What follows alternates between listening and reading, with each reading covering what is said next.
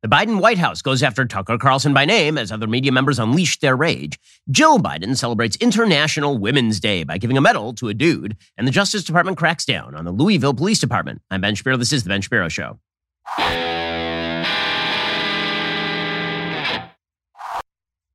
Well, Tucker Carlson has ticked off all of the right people, apparently. So Tucker was given access to 41,000 hours of footage of the January 6th riots and what was going on inside the Capitol building by Kevin McCarthy, the Speaker of the House. And this was considered very, very controversial. It was considered controversial because how dare he give access to just Tucker Carlson? Well, as it turns out, the January 6th committee is now admitting that even they did not bother watching the videos. They had some of their staffers watch the videos. They themselves did not attempt to gain access to the videos.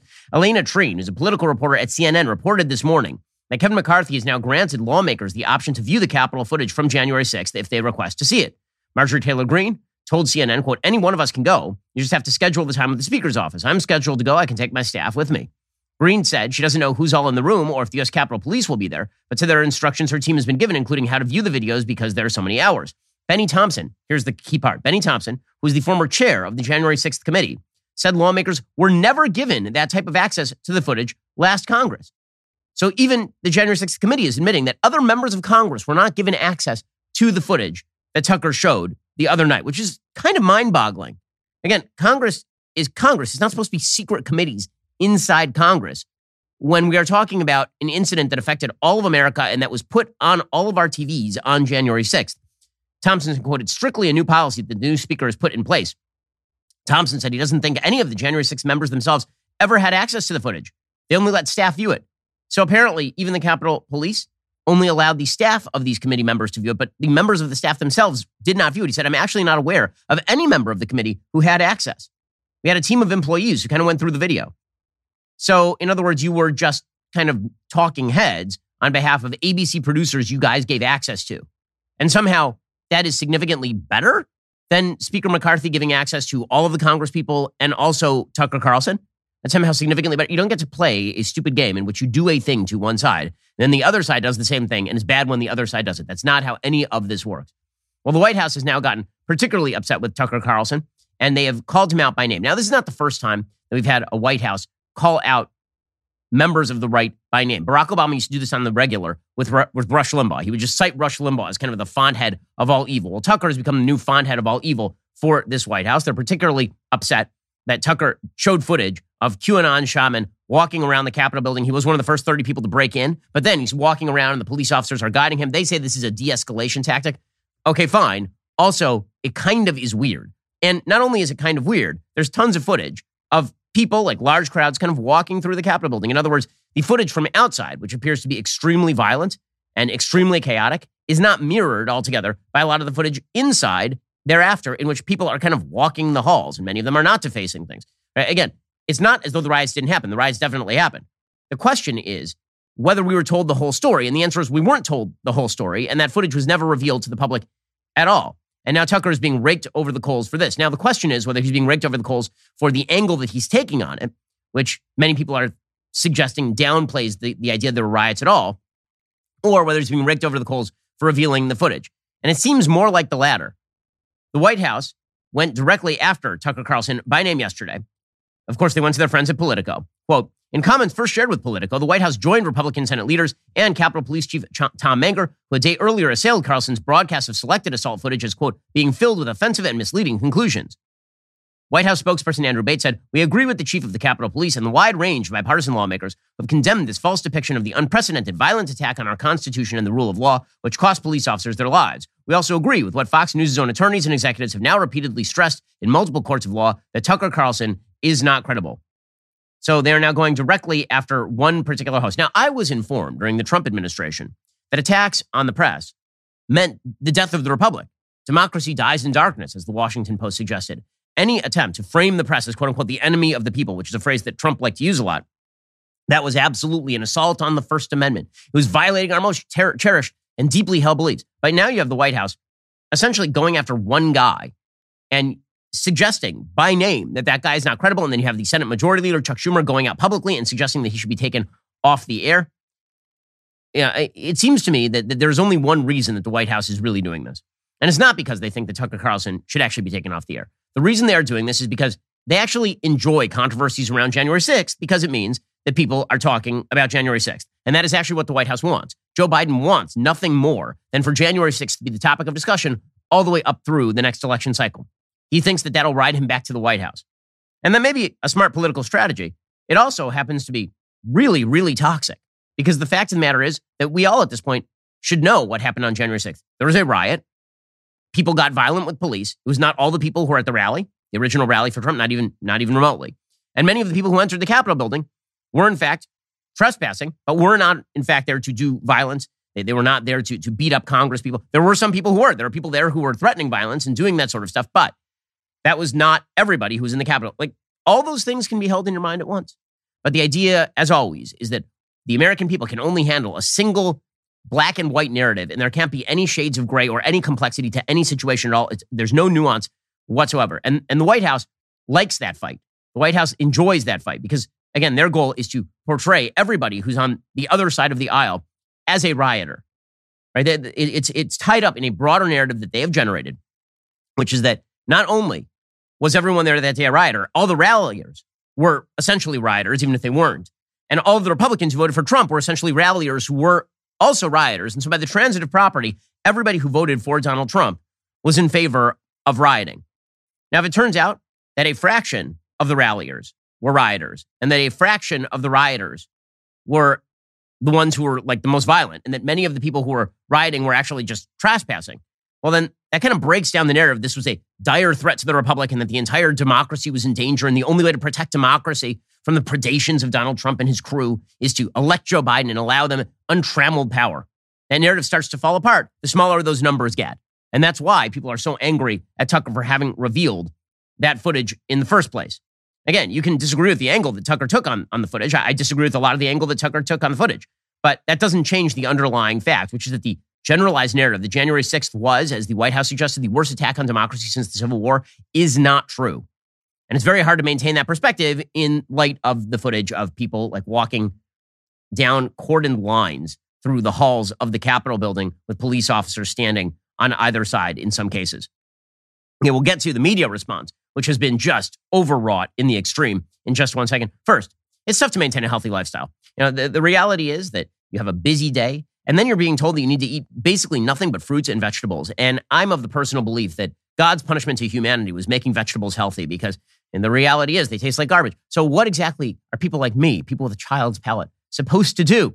What are, what are, what are we supposed to do when we want to have stuff that tastes good and, and also we want to be healthy? Well, one answer is balance of nature. Balance of nature fruits and veggies are the best way to make sure that you're getting essential nutritional ingredients every single day. Their products are 100% whole food. Balance of Nature uses a cold vacuum process that preserves the natural phytonutrients in whole fruits and vegetables and encapsulates them for easy consumption. Balance of Nature sent a bunch of their product down to the studio for my team to try. We love them. I was excited to find out that they are kosher, so I can use them myself. Go to balanceofnature.com. Use promo code Shapiro for 35% off your first order as a preferred customer. That's balanceofnature.com. Promo code Shapiro for 35% off your first preferred order. Again, balanceofnature.com. Promo code Shapiro and get that great deal 35% off your first preferred order. We'll get to more on this in just one moment. First, we all know the first thing we do when we get home from work is change out of those work clothes and jump into loungewear. Well, luckily for me, I have Tommy John to come home to as I slip into my Tommy John loungewear set. I'm immediately enveloped in a cocoon of supreme softness and unparalleled comfort. Not only is their loungewear cozy enough to use as sleepwear, well, if I have to walk to the park with my kids, I don't look like a schlub.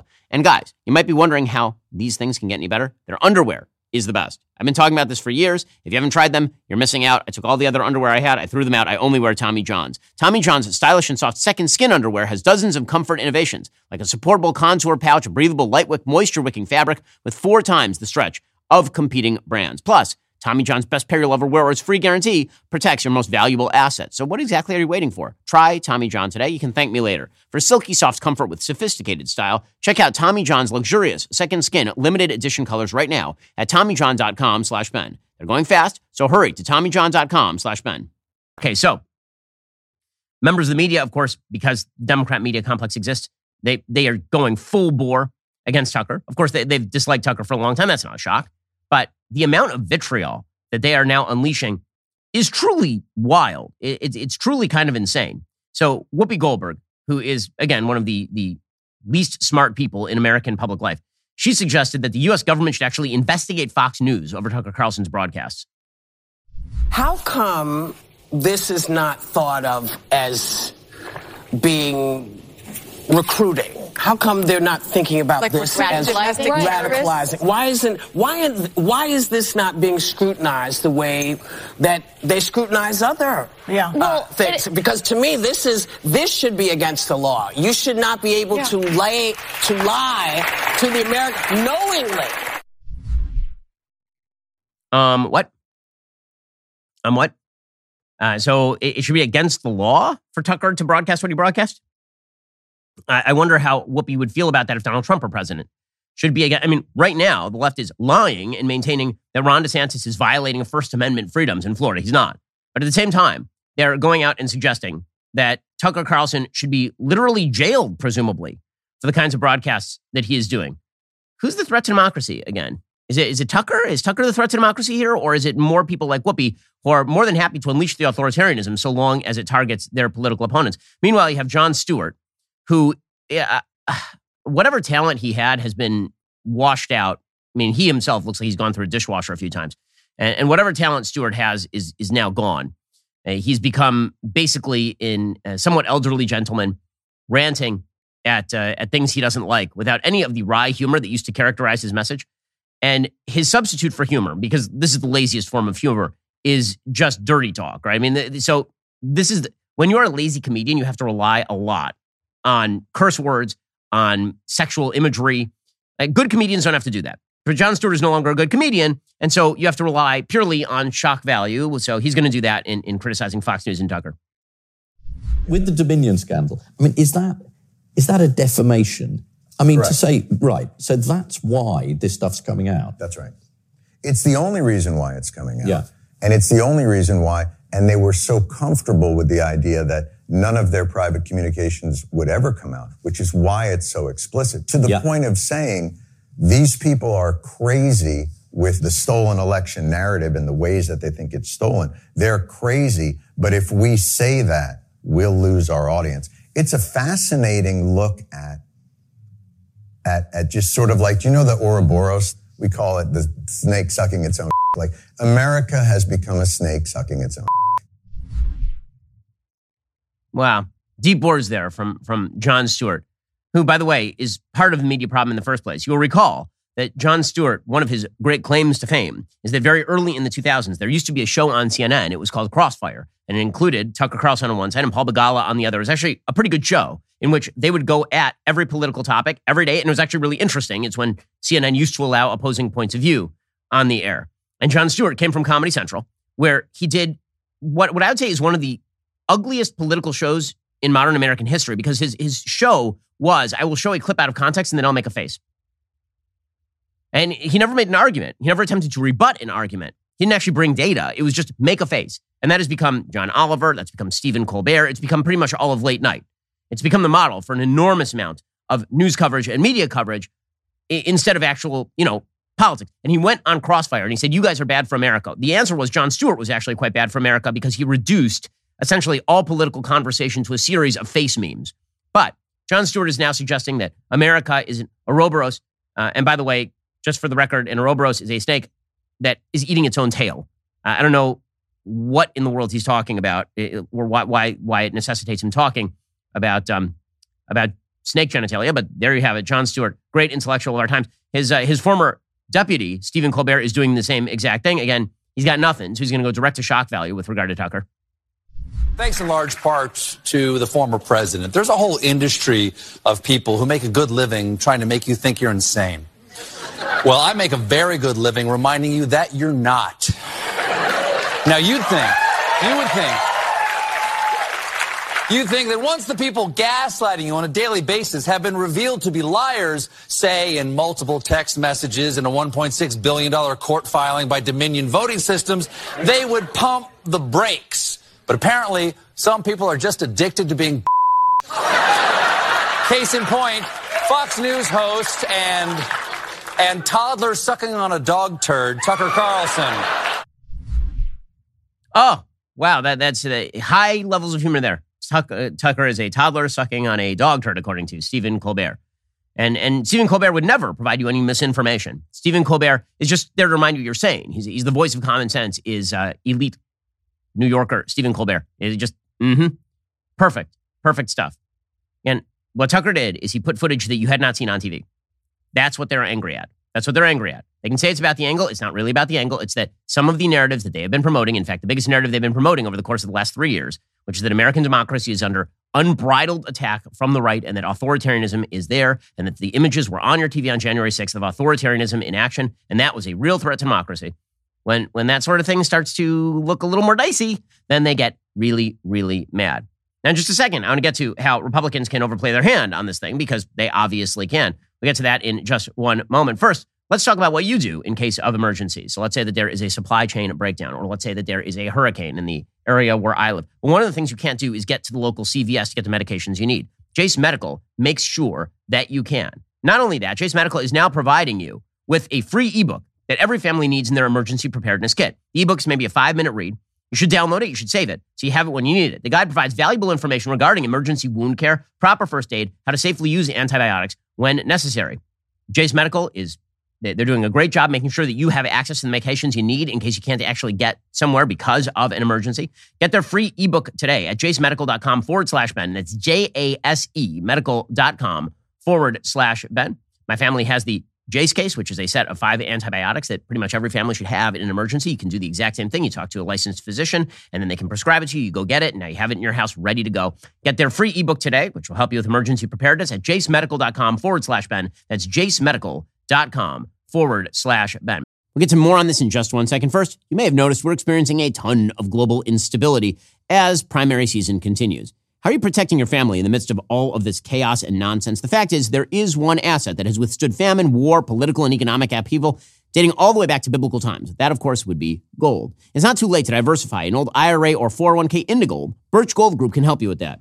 Birch Gold can help you create a well thought out, balanced investment strategy. They'll help you convert an existing IRA or 401k into an IRA in gold without paying a penny out of pocket. Diversify into gold today. Just text Ben to 989898 for a free info kit. With an A plus rating with the Better Business Bureau, countless five star reviews, thousands of happy customers, I encourage you to check out Birch Gold today. Text Ben to 989898. Claim your free info kit. Protect your savings with gold. Smart investors diversify. And when you look at the pace of inflation over the past several years, you can see financial instability is the new way of the world. Text Ben to 989898 to get started with Birch Gold today. Text Ben to 989898 and talk to my friends over at Birch Gold.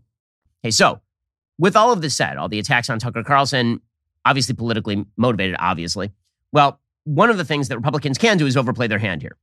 The incentives are misaligned for both Democrats and Republicans. So they're misaligned for Democrats in the sense that they are so tied into the democracy in danger narrative that they are now attacking freedom of the press in order to preserve the democracy is in danger narrative, which is really self defeating. And on the right, the incentives are misaligned in that people are going to overplay their hand. They're going to suggest that it's not that there was footage we didn't see that seems to be somewhat exculpatory of some of the people who may be prosecuted in January 6th, right? Like their defense lawyers should now have access to all of that stuff one of the defense lawyers was on with Tucker last night and suggested he did not have access to all of this tape, which, it, you know, that's going to be a legal filing like right away. But, you know, th- it's not enough to just claim that. Now it's going to turn into everybody involved in January 6th was was good. Everybody involved in January 6th didn't commit a crime. January 6th was actually just a mostly peaceful protest in BLM fashion. It was not a mostly peaceful protest. It was a riot, and some of the people who were there were not engaging in the actual violent activity. But if Republicans overplay their hand, and again, a lot of the base is angry about this. And I, get the, the anger about it. I get the upset. I get the feeling that you were lied to. I'm, I'm there for a lot of that. But what I'm not there for is the next two years, again, being a referendum on January 6th. We did this in 2022 and it didn't go amazing. It didn't go amazing because it turns out that most Americans already have an idea of what January 6th was and they don't want to talk about it anymore. They don't actually think that it is the key issue in American life. And if either side makes it the key issue in 2024, that is going to be a problem for the American people. So, for example, when you see House Oversight Committee Chair James Comer or Representative Marjorie Taylor Greene saying their aides are working to set up a congressional delegation to visit individuals jailed on January 6th, the question is which individuals and who are you talking to and what's the plan? Or is it mainly a photo op that's going to allow the newspapers to suggest that you are in solidarity with some of the actual violent rioters on January 6th, which of course is exactly what the newspapers would like to do. So politics requires a little bit of what we would call in, in Hebrew seichel, requires a little bit of common sense, right? You, you actually have to use your head a little bit and figure out, be meticulous in the things that you are taking on as opposed to sort of broad based blunderbuss attacks if you are running for reelection in 2024 and you're attempting to oust the Democrats who did not provide this footage in the first place from office. Okay, meanwhile, International Women's Day was was yesterday. And um, you know, I'm I'm really excited about International Women's Day, mainly because it's the only day of the year where we celebrate women. It's the only day of the year where anybody even knows that women exist, apparently. That's why we need an International Women's Day. Remember International Men's Day? I don't. But that means, I guess, that International Women's Day is one day a year. And the other 364 days, gentlemen, those are ours. In any case, yesterday was International Women's Day. And in celebration of International Women's Day, the left had themselves just a day for the ages. It began with Dr. Jill Biden, the second female president of the United States after Edith Wilson, and the greatest doctor in America. She is, she is, it goes, again, in, in terms of great doctors in American history, it goes like Dr. J, Dr. Jill, Jonas Salk, and sometimes Anthony Fauci is at the very top if you're on the left, because he's, he's the greatest doctor. He's the best. Anyway, Jill Biden was giving awards for International Women's Day. And there ain't nothing, no, there ain't no international woman quite like a dude. All the best ladies are men these days. And so on International Women's Day, Jill Biden gave the International Women of Courage Award to a man. Uh, this, this man's name is Alba Rueda. That is a man who identifies as a woman. He is the um, special envoy for sexual orientation and gender identity in Argentina, and the country's first trans identifying politician to hold a senior governmental position. According to the State Department, Daily Wire reports the award is meant for, quote, extraordinary women from around the world who are working to build a brighter future for all. Now, this is, in fact, an extraordinary woman. She's extraordinary, by which I mean she is a he. Rueda is a transgender activist and has long pushed woke politics in Argentina, which includes the Transgender Labor Quota Act, which would require 1% of all public sector jobs in the entire nation to be staffed by people who identify as transgender. Well, good luck with, with that one.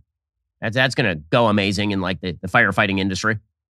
Rueda also served as Argentina's Undersecretary for Diversity Policies in the Ministry of Women, Gender, and Diversity, as well as founding the group Argentina Trans Women.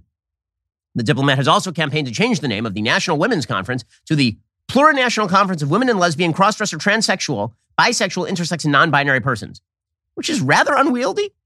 I mean, I feel like that's a little longer. I don't even know what the uh, what the acronym there would be. Here was a little bit of the award ceremony for um, a man.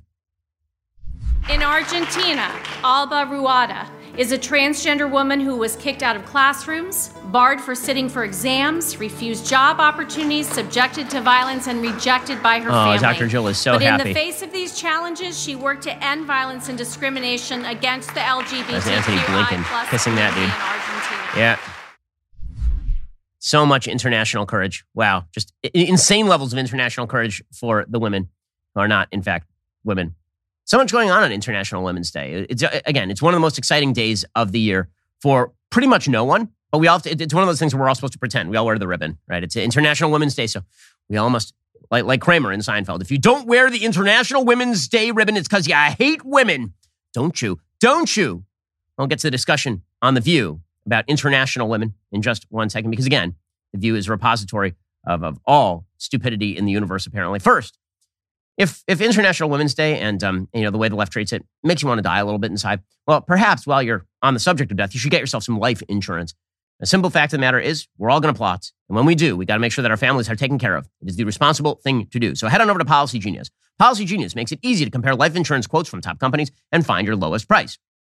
With Policygenius, you can find life insurance policies that start at just 25 bucks per month for $1 million of coverage. Some options offer coverage in as little as a week and avoid those unnecessary medical exams. Policygenius's licensed agents can help you find coverage options in as little as a week. They work for you, not the insurance companies. That means they don't have an incentive to recommend one insurer over another, so you can actually trust their guidance. No added fees, your personal information remains private. Your loved ones deserve a financial safety net, and you deserve a smarter way to find and buy it. Again, Policygenius makes the magic happen for you. Make sure your family is taken care of in case, God forbid, something were to happen to you. Head on over to policygenius.com slash Shapiro or click the link in the description. Get your free life insurance quotes. See how much you could save. That's policygenius.com slash Shapiro, policygenius.com slash Shapiro. Okay, so in celebration of International Women's Day, The View kicked off International Women's Day by doing what they do best, attacking the Catholic Church. Yes, Whoopi Goldberg, when she is not declaring that uh, Jews are white people, so when they're slaughtered by the Nazis, that's not actual racism, she's attacking the Catholic Church on International Women's Day. Welcome to The View. So, The View today is International Women's Day.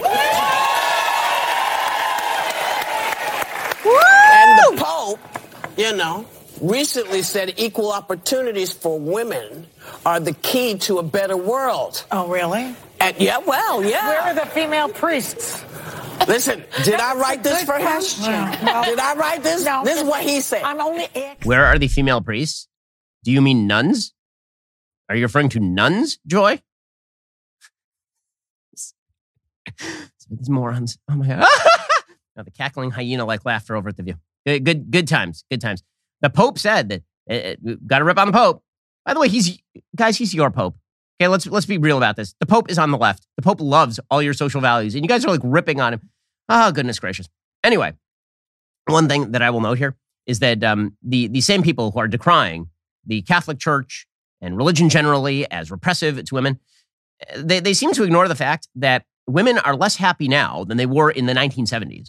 By all available polling data, women now, freer, more involved in the economy, more liberated, significantly less happy. Maybe it's because many of the traditional mores of society were quite good for women. And, uh, and it turns out that women are still lagging. According to the Washington Post, quote, more women than ever are single, a new report says. And that has significant implications for the US economy. That might actually have significant implications for, you know, women themselves. Forget about the economy. If more women are single than ever, just going to put it out there. People don't like being single. All, the, all these sort of TV shows rooted in the idea that being single is wonderful and lovely. Not by poll data, it ain't. People who are single are significantly less happy than people who are married. And yet we are a society that promotes singlehood and denigrates marriage and suggests that traditional institutions are bad and suggests that women are essentially doing themselves a grave injustice if they have children at a young age. And instead, what they really should do is they should slave away at 2,200 billable hours a year as an associate at a law firm until they're about 40, beyond their prime, and then try IVF. And then we're like, uh, that, that's what an international woman's all about, man, is, is turning women into basically androgynous, androgynous caricatures of, of effeminate men. That's that, that that is what that is what the left would like. That is what that is what the secularist left would like. Apparently, is you take away the thing that makes women most women, i.e., getting married and having children. You take those things away from them, and then that will make them the happiest they have ever been. There's only one problem: there is no data to support that anywhere, anywhere on Earth. That is not correct. It just does not exist that way. Okay. The fact of the matter is that married women are happier than single women. Women with kids generally are happier than women who don't have kids. And if you see the number of women who are now hitting the age beyond which they can normally get pregnant and looking around and saying, oh, I made some bad decisions over the course of the last 20 years thanks to the feminist movement. Uh, again, you guys turned yourself into, it's so funny. All the same people who celebrate International Women's Day and then decry on International Women's Day that women are being paid less in the workplace also hate the capitalist system that they are feeding, that they are feeding by essentially suggesting that all value ought to be measured in terms of a woman's economic power outside the home. According to the Washington Post, single women who are postponing marriage or foregoing it altogether are a growing economic force, accounting for a larger share of growth in the job market, home ownership, and college degrees, according to an analysis of federal data.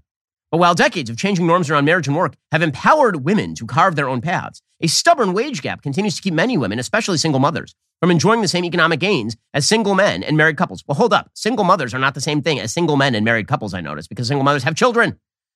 And if they're not inside of a married couple, it turns out that uh, they have to split their time.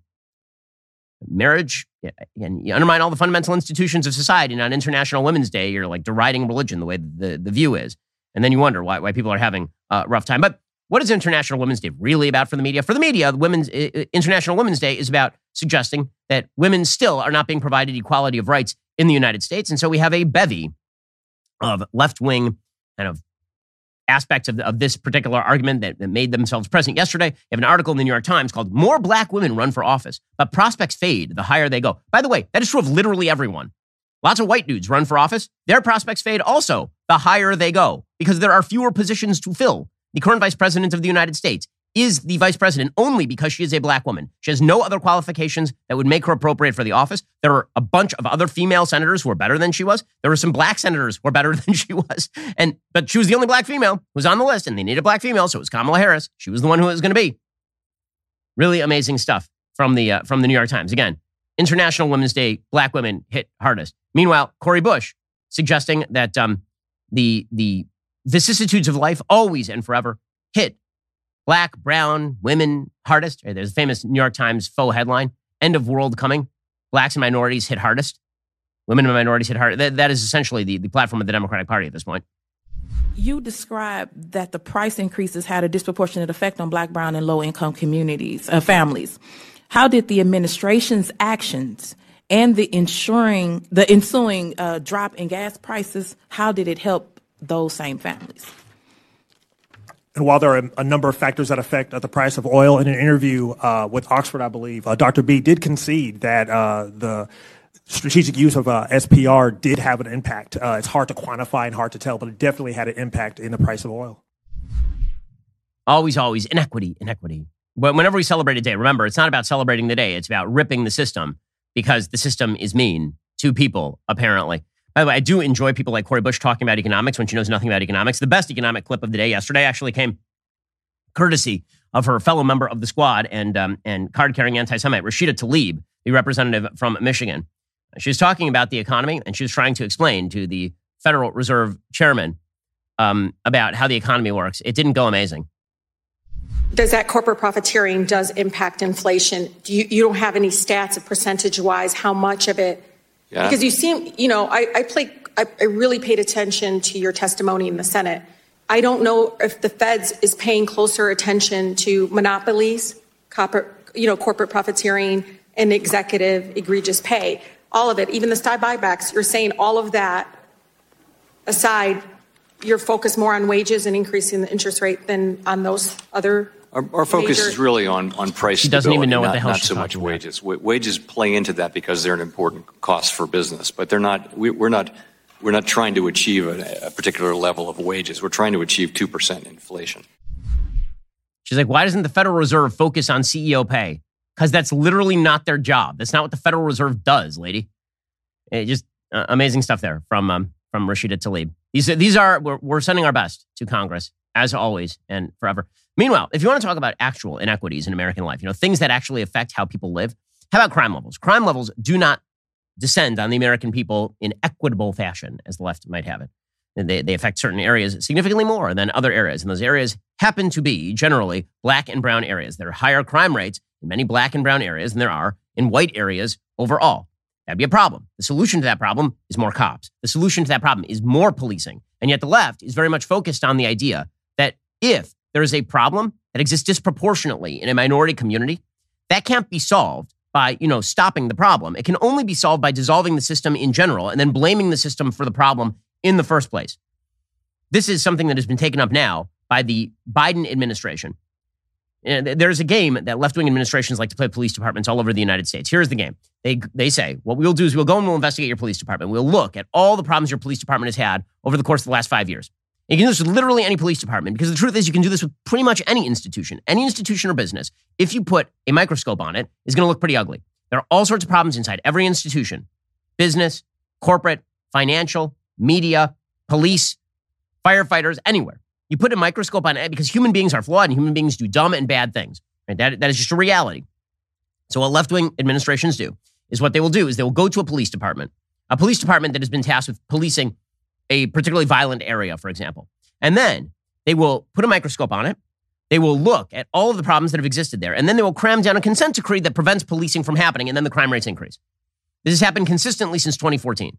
Roland Fryer of Harvard, he did a study, and what he showed is that in areas that had high profile police encounters with suspects, like Michael Brown in Ferguson. What ended up happening after the federal scrutiny and after the national media scrutiny is that the crime rates went up dramatically. Things got way worse for people in that area. Because again, if you put focus on the flaws of the system and then you try to dissolve the system, what you end up doing is dissolving the system. And in the aftermath of the system, things get way worse. Well, now the Justice Department is doing this in Louisville, Kentucky. So, in the aftermath of the shooting of Breonna Taylor, and again, that was miscovered by the media because the media just picked up whatever the narrative was that was being spun out by Breonna Taylor's family and by people who were suing the, the Louisville Police Department.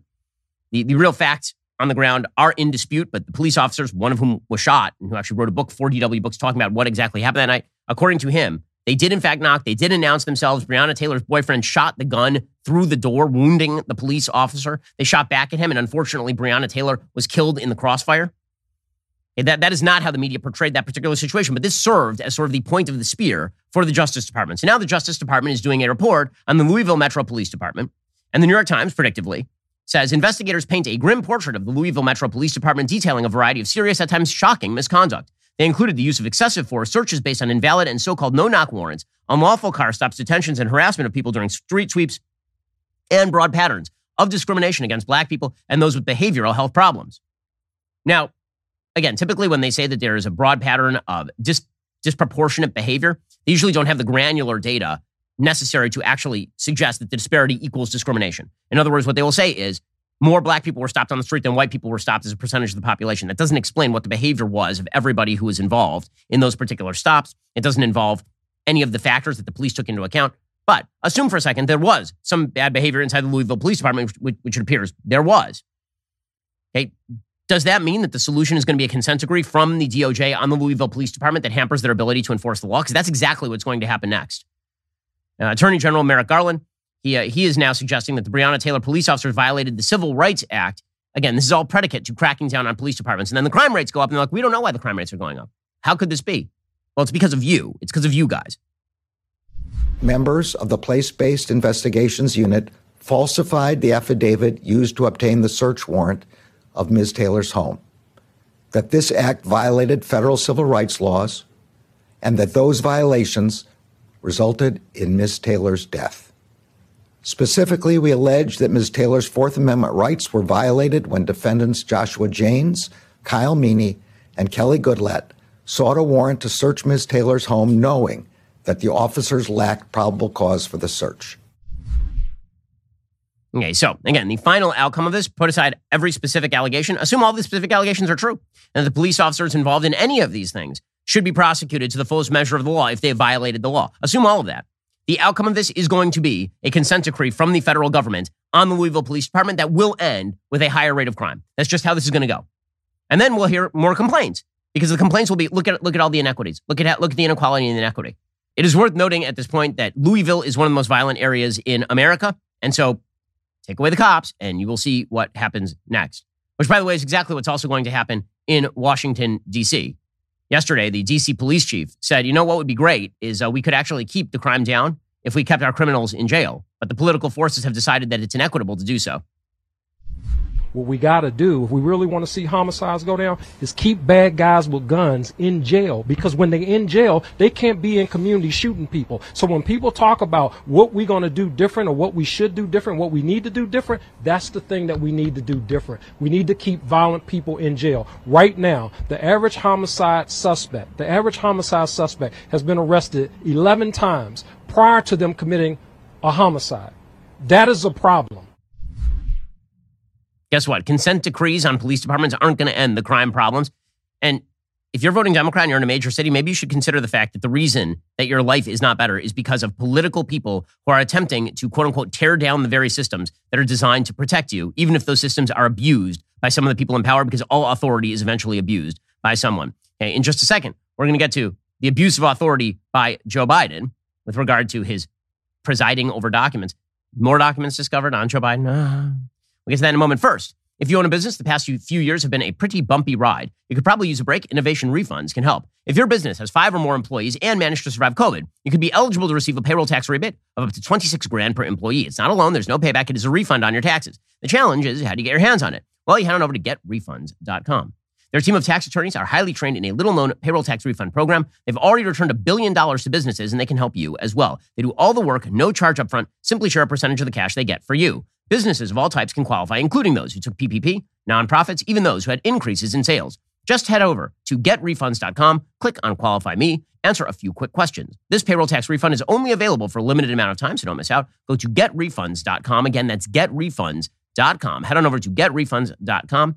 If your business has gone through it over the past few years, and probably has, why wouldn't you try to claw back some of the money that you paid into the government you didn't need to pay in? It's a payroll tax refund only available for a limited amount of time. Go check it out right now. GetRefunds.com. Again, that is GetRefunds.com. Also, the Daily Wire is now looking for a creative resource manager to join our growing team. We're seeking a highly organized and communicative individual with experience managing creative teams. This person is going to work closely with our executive creative director, project managers, and content strategists to efficiently complete projects. We'll also develop processes to encourage efficiency and productivity. So, If you're a passionate self starter and thrive in a fast paced environment, apply on our careers page today and check out all of our jobs at dailywire.com slash Ben. Click careers for more information and to apply. That's dailywire.com slash Ben today. Well, meanwhile, we have some bad news for Joe Biden, who is the husband of the President of the United States. If you recall him, he's the, he's the old man that they sometimes trot out and he tries not to stumble and then he occasionally does stumble. By the way, our entire geriatric class is, um, in fact, quite old. Mitch McConnell is now in the hospital after having tripped and fallen. That is because literally everyone in a leadership position in our nation is above the age of 75, which uh, does not speak well of the future of the country, I would say. In any case, the Washington Free Beacon reports that the National Archives in November retrieved nine boxes of documents from the Boston office of Joe Biden's lawyer. The National Archives has not yet reviewed the documents to determine whether there is any classified material in them, but um, they did, in fact, go and pick up a bunch of documents from Joe Biden's lawyer. So, once again, Captain, it's irresponsible to keep classified documents anywhere in your orbit. Uh, there are more boxes of documents that the National Archives is now going through. Meanwhile, Joe Biden remains under fire over the fact that drug cartels essentially control large swaths of the territory surrounding our southern border. According to The Hill, the kidnapping in Mexico this week of four U.S. citizens left two of them dead has renewed the focus on the politically charged issue of southern border security and prompted calls from some lawmakers for the Biden administration to more seriously crack down on the cartels. Biden administration officials called the killings unacceptable, potentially escalating tensions around the already fraught issues of border security and U.S. Mexico relations as authorities work to learn more about the circumstances of the, that particular incident. John Kirby tutted this a little bit earlier this week. He said attacks on U.S. citizens are unacceptable. We're going to work closely with the Mexican government to make sure justice is done in this particular case. Now, there are other Republicans who are suggesting that, you know what, if you can't protect Americans, if the Mexican government can't do it, then the U.S. government should probably do it. Lindsey Graham, senator from South Carolina, he says that the U.S. should actually label the drug cartels international terrorist organizations, which would allow us to help cut off more of their money, presumably. We're not doing enough about it. So, Schedule One is the highest level you can put a drug on in terms of punishment. Fentanyl is due to come off that schedule at the end of the year. That's ridiculous. So, we're going to keep it on Schedule One. But I want to do more than that. The drug cartels that are sending this poison into our country need to be considered terrorist organizations. The law enforcement model is not working. This is not working. So we need to take a different approach. Let's call these drug cartels terrorists because they're terrorizing America and go after them with a different model. Okay, presumably that different model would involve a few Hellfire missiles, a few well placed Hellfire missiles. That's something that Senator Tom Cotton from Arkansas is also recommending, which is you know, if we know where the drug cartels are, we know who their heads are, and they keep victimizing Americans and sending, you know, tons of fentanyl over the border to kill Americans, then perhaps we should just, you know, kill them. If ISIS and Al Qaeda had set up shop in Juarez or Monterrey or Tijuana, what would you expect your government to do if they were killing 100,000 Americans a year? And whatever that is, that's exactly what we should do to them in Mexico, with or without the Mexican government. We have a long history of our military protecting us from these threats from drug traffickers and narco terrorists. It's well known they were present a few years back when El Chapo was arrested in Mexico. If the Mexican government will not or cannot stop these cartels from killing hundreds of thousands of Americans, then America should. Okay, he is not wrong about this. The fact of the matter is that Mexico is on the verge of being, if it is not already, a failed state. And if they can't control what's happening at our border, we have to control what's happening at our border. Meanwhile, the FBI director, Chris Wray, even he is admitting the federal government can't even keep tabs on the illegal immigrants who are entering the country right now. That basically, once we let them free, they just disappear into the interior. We're not able to keep tabs on every single person who comes in, certainly. We have all sorts of investigations into certain people uh, who get in, and we try to work very hard on both sides of the border to prevent to support uh, DHS's efforts and, and to some extent our neighbors south of the border from preventing them from coming in. Again, one of the great aspects of modern society is that the quote unquote experts are given extraordinary authority over our lives to protect us. And then they do an unbelievably crappy job doing so. It turns out that what government typically is pretty good at is taking your money and also killing people and breaking things. That's pretty much that that's almost the entire spectrum of what the American government is good at. And so if it doesn't fall into one of those baskets, then probably they're not going to be very good at it. Speaking of which, you know, the expert class who've demanded tremendous power from us and then deceived us with that power. Yesterday, there was a major hearing on the Hill over the COVID lab leak theory. It was a House panel charged with investigating the origins of the pandemic. The New York Times reported that the former director of the CDC accused top federal health officials of excluding him from discussions in early 2020 about whether COVID was the result of a lab leak. This would be CDC Director, former CDC Director Robert Redfield. You will recognize him from your TV during the pandemic. And Robert Redfield says fully out, yeah, absolutely, tax dollars funded gain of function research, a, an assertion that, of course, Anthony Fauci had openly denied in testimony with Rand Paul. Dr. Fauci was affirmatively told in, told in an email that uh, NIAID had a monetary relationship with the Wuhan uh, Institute through uh, EcoHealth Alliance. He, he was told this in January 27th of 2020. Do you think that Dr. Fauci intentionally lied under oath to Senator Paul when he vehemently denied NIH's funding of gain of function research? I think there's no doubt that NIH was funding gain of function research. Is it likely that American tax dollars funded the gain of function research that created this virus? I think it did not only from NIH, but from the State Department, USAID, and from DOD. Okay, that is an extraordinary contention by Dr. Redfield. It's not going to receive virtually any mainstream television coverage because, again, what he is now asserting is that gain of function research funded by the NIH under the auspices of Dr. Anthony Fauci was sending money via EcoHealth Alliance, of course, has long been suspected, sending money to the Wuhan Institute of Virology for gain of function research. And, and that kind of gain of function research, as Dr. Rand Paul suggested from the floor of the Senate, in which Dr. Anthony Fauci denied. And he's now saying that he thinks that Fauci perjured himself because he was under oath that, that, that essentially that money was used to develop gain of function research that ended with COVID escaping a lab and killing 7 million people. Uh, th- that is what Redfield, again, the former CDC head who was in the government at the same time, he also asserted, did Redfield, and this kind of amazing story as well, that on February 1st, it was pretty clear that the lab leak theory was not crazy. By February 4th, a strategy had been formulated by Fauci and others, including a couple of scientists, to trot out papers suggesting that the lab leak theory was totally crazy and that he had been cut out of all of those phone calls. He said that, that he was cut out of those phone calls. He doesn't know why he was cut out of those phone calls. He is not aware of any information that would have made the lab leak crazy between like February 1st and February 4th of 2020. Redfield said that he did not find out about the call until much later when those emails became public. Those would be emails between Fauci and other scientists, including Francis Collins, who led the NIH. Again, there was a call with various scientists who had suggested that the lab leak leakage was, was actually the problem here. The messages do not refer to or name Redfield. He told lawmakers when he learned of them, he concluded Fauci and Collins had intentionally excluded him because he believed in the lab leak theory. He said, I was told, it was told to me they wanted a single narrative, and I had an obviously different point of view. Here is Redfield saying the public health officials packaged the message so that it said what they wanted it to say. We've got to tell the truth. When you don't tell the truth, you've got a problem. And I think if you go back, there were many times when public health officials packaged the message to what they wanted to say, but it wasn't necessarily truthful.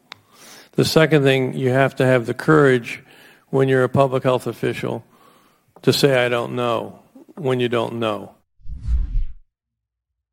That is amazing. That is amazing. I mean, he is saying it was it was lab leak one. Two, we probably funded it. Three, Dr. Fauci lied about it. And four, Dr. Fauci held a phone call with other scientists in order to discard the lab leak theory entirely. I mean, he is now opening the door wide, is, is Redfield, to the possibility of what, again, Dr. Paul, Senator Paul had suggested, which is a perjury charge against Anthony Fauci. And man, would that be uh, an extraordinary event in American political life. And frankly, there should be consequences to lying to the American people or attempting to cover your ass while you've been the highest paid employee at the federal government for years and years and years, as, as Dr. Anthony Fauci apparently was. And meanwhile, Joe Biden is planning to lay out his budget blueprint today. He's going to recommend funding levels for programs across the federal government. Of course, the, the, budget is not going to be passed this way, but his proposed budget is extraordinarily large, of course. He keeps saying that he's reducing the deficit, which, as I've said before, is the stupidest crap ever. Basically, what he is saying is that because the deficit ran to the highest levels in recorded history in 2020, and then it was slightly lower than that in 2021, that he has lowered the deficit in 2022 and 2023 by spending heretofore unheard of amounts of money. The budget request apparently is $5.8 trillion. I remember when a $4 trillion budget was considered extraordinarily big. Now we are talking about a budget 50% larger than that. According to the Wall Street Journal, most of the money the federal government spends in a year is already mandatory. That includes Social Security. Some is made up of interest payments on the federal debt. That's gotten a lot more costly because, of course, the interest rates have been rising. One of the things that is pushed in favor of lower interest rates by the Federal Reserve has been the idea that when we take out debt, we want to pay back that debt at 2%. We don't want to pay back at 7%. So every time those interest rates increase, the federal government is going to tax you to pay for that, is pretty much the way that that goes, or borrow to pay off its other bills. So, what exactly are the priorities? Well, apparently, he says he wants to lower the deficit by $2 trillion over 10 years and extend the solvency of the Medicare trust fund by at least two decades. How's he going to do that? He said he's going to do that without cutting Social Security or Medicare. And he's going to raise taxes on Americans who are rich. Uh, no, that's not going to do it. I'm just going to tell you right now, it's not going to do it. It's not going to outpace the spending. Also, the taxes that he is talking about relieving make no sense. He, he is talking right now about essentially ending pass through corporations. Pass through corporations are where you have an LLC. The LLC money flows to the LLC, but you're essentially the only employee of the LLC, and then you pay income tax on the on the money that you receive from the LLC. Very, very common form of legal formation. It's designed in order to sort of regularize accounting procedures and put profits and losses in the LLC before you're paid. Okay, but that's a pass through LLC, so the LLC doesn't pay the corporate income tax. He wants you to pay the corporate income tax at an income tax rate at the LLC, and then apparently pay the income tax again when you get it from your LLC. So you're getting double taxed, is, is essentially his proposal. Now, this is going nowhere. Okay, it's not going to pass. It's not going to go anywhere. But again, it shows you what Joe Biden wants more taxing, more spending, always and forever. The good news, according to Karine Jean Pierre, world's most untalented press secretary, is that um, his policies are fiscally responsible. By fiscally responsible, she means responsible like a, a raging alcoholic downing three bottles of vodka and then driving a car 100 miles an hour through a school zone in the middle of broad daylight.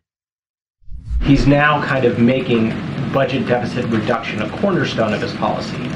Why did this become more of a priority, and what does he think this does for everyday Americans? So, as, as you just kind of alluded to and laid out, this has been um, a priority from the president when we talk about deficit uh, deficit reduction. When we talk about having being fiscally responsible, this is something that the president has talked about since the campaign. And you hear me, just as I did moments ago, talk about the 1.7 trillion dollars deficit that he did the first two years, and it was important to the president as he's going to put forward his budget tomorrow. And as we, as you probably heard us say, we see this as a value statement on what the president sees in the future of this country. Uh, and so he wanted to make sure it was fiscally responsible. Um, no. Uh, I'm sorry. The answer right there would be no. He's not fiscally responsible. Okay, time for some things I like and then some things that I hate. So, things that I like today. So, there is a, a very famous YouTuber, maybe the most famous YouTuber. His name is Mr. Beast. And Mr. Beast does these really extraordinarily watchable videos on YouTube. He puts extraordinary amounts of time and effort into making these videos, which means that he is wildly successful on YouTube. Well, he also gives a lot of charity. And he then gets ex- and then he gets just enormous amounts of crap for giving a lot of charity. When I say he's successful on YouTube, I mean like he has 137 million subscribers on YouTube. And he puts out videos like I survived 50 hours in Antarctica or hydraulic press versus Lamborghini These are some of his, his recently uploaded videos. He puts out maybe one a month, and these videos are like very highly produced, extraordinarily well done. And um, and then he gives a lot of charity.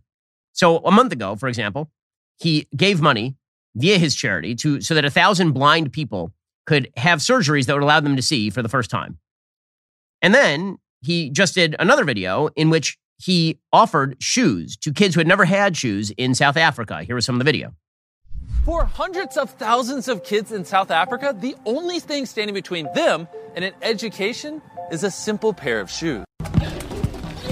But before tackling this major problem by donating 20,000 pairs of shoes, we flew to Johannesburg, South Africa, where we found a charity called Barefoot No More that uses these plastic granules and then it goes through all these tubes and does a bunch of other complicated mechanical stuff that eventually creates the perfect seamless shoe.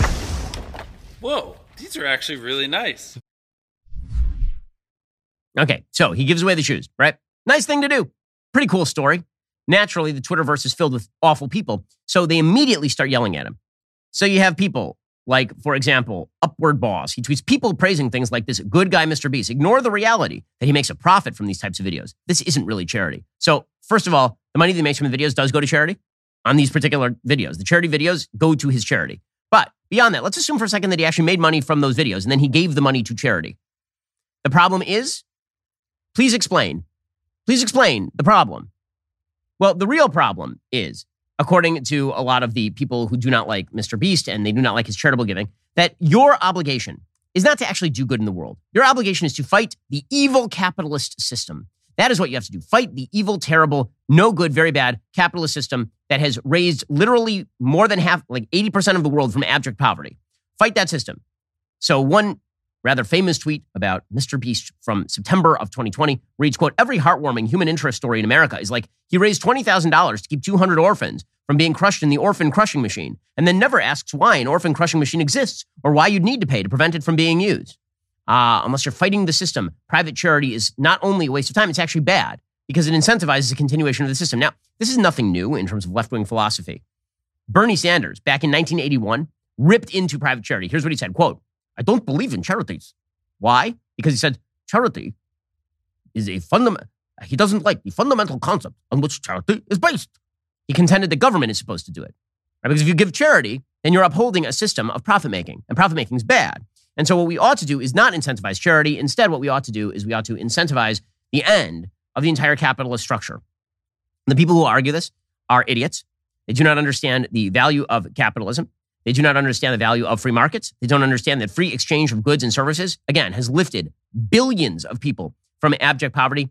And they're kind of bad people as well. If you spend your days on Twitter ripping into people who are giving charity to people who can't see, I'm sorry, you're the baddie. You're the bad guy.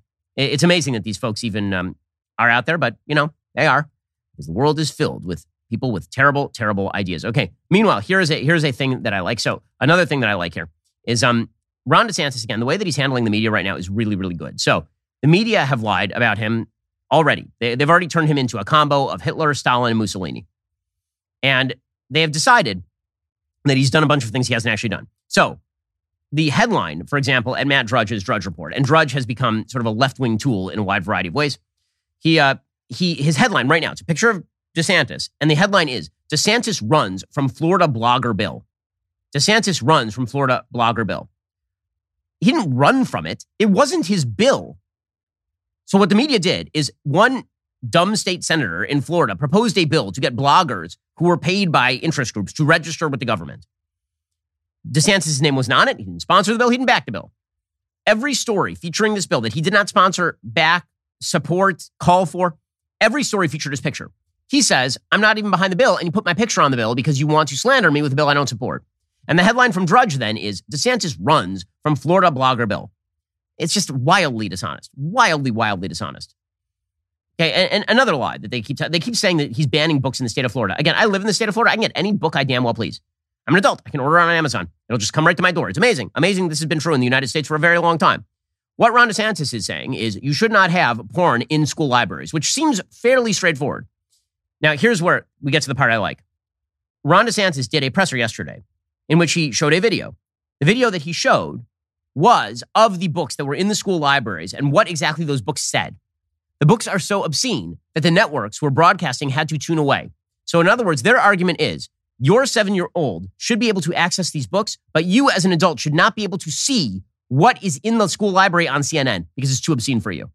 Here's a little bit of Ron DeSantis' press conference yesterday. I didn't have to view what you just viewed, so I'm glad glad I didn't. But I think that um, you know we need to have truth prevail, and so today we're going to be uh, exposing. We've already exposed with that video. I think this idea of a, of a book ban in Florida that somehow they don't want books in the library. That's a hoax.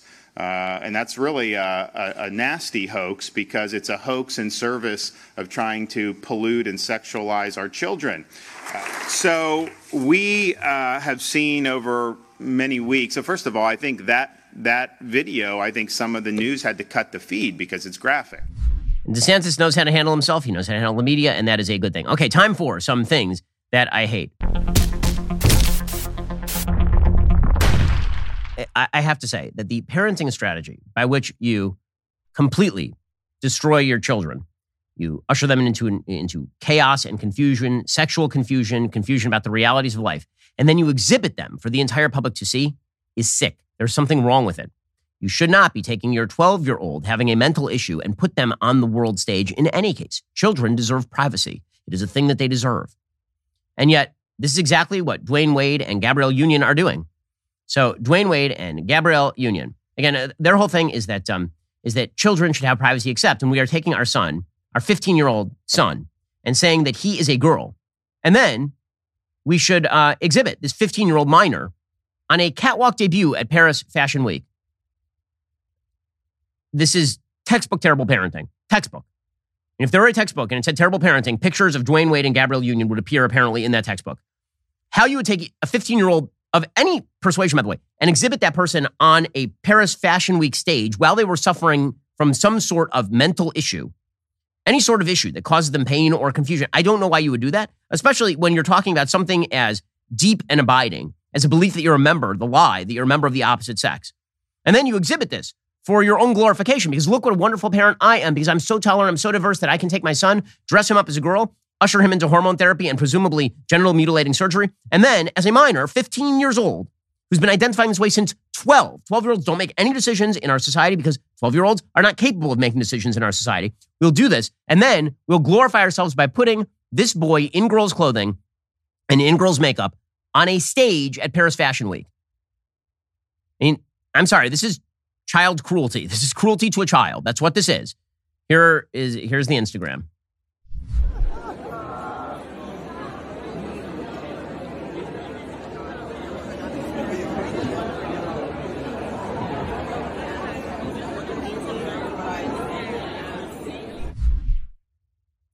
That is uh, Dwyane Wade with uh, his son, who is dressed as uh, as a girl. Zaya's birth mother Siohvaughn Funches Wade was not in attendance, according to the Daily Mail, after she launched a petition to stop her trans child from legally changing her name and gender and claimed the child was being pressured financially to make the decision. That petition failed after Wade argued in court he had full authority to make decisions on behalf of Zaya. On Tuesday, the NBA star and his wife Union beamed with pride as they watched Zaya make her catwalk debut. Again, Zaya is a boy who is 15 years old and is now being trotted out in public. And, um, you know, you can, such heroism, such unbelievable parenting heroism, which is really all about Munchausen syndrome by proxy and about attention getting on, on the part of these parents. Meanwhile, one more thing that I hate. So I know that we've all forgotten about the time that Joe Biden decided to stab every Afghan ally in the back by pulling out of Afghanistan so precipitously that the government fell to the Taliban and then essentially handing over the city of Kabul to terrorists, and then not providing any of the resources necessary for our military to evacuate the people we needed to evacuate, leaving hundreds, if not thousands, of Americans behind and getting 13 American service members killed in the process. Now, it, it really destroyed Biden's approval rating at the time, but I know that we have a short memory. And so people prefer to forget about these things. It was one of the worst things, if not the worst thing I've ever seen a president of the United States do. And yesterday, there was testimony from a U.S. Marine Corps sergeant the U.S. Marine Corps sergeant's name is Tyler Vargas Andrews, and he gave testimony on the catastrophe of what happened in Afghanistan the weekend before the pullout. And here's what he had to say. We reassured him of the ease of fire on the suicide bomber. Pointedly, we asked him for engagement authority and permission. We asked him if we could shoot. Our battalion commander said, and I quote, I don't know, end quote. Myself and my team leader asked very harshly, Well, who does? Because this is your responsibility, sir. He again replied he did not know, but would find out. We received no update and never got our answer. Eventually, the individual disappeared. To this day, we believe he was a suicide bomber. We made everyone on the ground aware. Operations had briefly halted, but then started again. Plain and simple, we were ignored. About 1730, Staff Sergeant Darin Hoover, friend and mentor,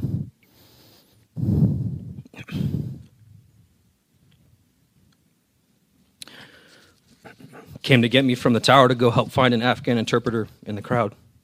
I stayed there waiting for the family members standing against a two foot canal wall. Ten minutes passed. then a flash and a massive wave of pressure. I'm thrown 12 feet onto the ground, but instantly knew what had happened. I opened my eyes to Marines dead or unconscious lying around me. Okay, this this particular military member lost an arm and a leg and internal organs. He's had 44 surgeries to date. And according to Vargas Andrews, no one wanted to hear the post blast report at all. At all. And no one should ever forget the stab in the back that, that came from the Biden administration to our own military members and again our allies and to Americans who were left on the ground there. It was the it was a signally cowardly pullout by Joe Biden in the manner, and even if you agree with the idea the United States should not have been there, the, the manner in which the pullout was done was disastrous and horrifying. And I know that we've forgotten about it and put it in the rearview mirror. It is the single worst thing that Joe Biden has done today. And he's done an awful lot of bad things. It is by far the single worst thing that he has done. And the fact that you now have Marines who, again, where were the hearings when Democrats were in charge of Congress? I mean, I, I was under the impression that everybody was pro military. So where were the hearings when it came to why 13 American service members were murdered by a suicide bomber in the middle of a supposedly well planned pullout by the Biden administration? Why that's not at the top of the national news even now is beyond me. Like this will not appear. That clip will not appear on the. net. You know, if Trump were president, would.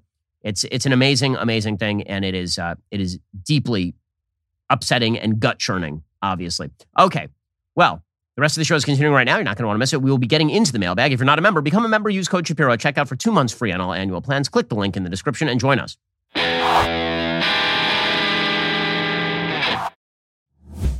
This show is brought to you by Helix Sleep. Sleep, especially as you get older, is so critical, but no two people sleep alike. That's why Helix offers several different mattress models, each designed for specific sleep positions and preferences. Go to helixsleep.com slash dailywire and take their sleep quiz to find the mattress made for you. Whether you're a side sleeper, a stomach sleeper, a hot sleeper, or a cold sleeper, Helix has just the mattress for you. I took the Helix sleep quiz and was matched with the Helix Midnight mattress because I wanted a medium firmness and I sleep on my side. I am sleeping so much better on my new mattress. Don't want to take my word for it? Well, Helix has been awarded the number one mattress picked by GQ and Wired Magazine. It's even recommended by multiple leading chiropractors and doctors of sleep medicine as a go to solution for improving your sleep. Take the quiz and order the perfect mattress right to your door, shipped for free. It's so quick and fun to unbox, and you won't believe how well you'll sleep.